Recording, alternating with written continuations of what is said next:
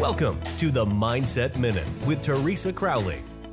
A short, focused conversation about staying emotionally and physically happy and healthy. Now, here is Teresa. Hello, everyone. This is Teresa Crowley with our Mindset Minute today of sharing and caring. Giving as good as you get. It seems a bit even, but really it is always one sided.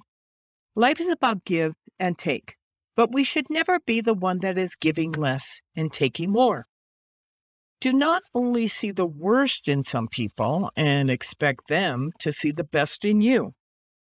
Understanding that we all have flaws and that understanding that they're not fatal flaws, they help us and they help them, not just one or the other. Mindset Minute today. I want to thank you so much for joining us. And each and every weekday, we've got the Mindset Minute up for you wherever you get your podcasts. So don't forget to share. Thank you for listening. We look forward to you joining us weekdays on the Mindset Minute with Teresa Crowley.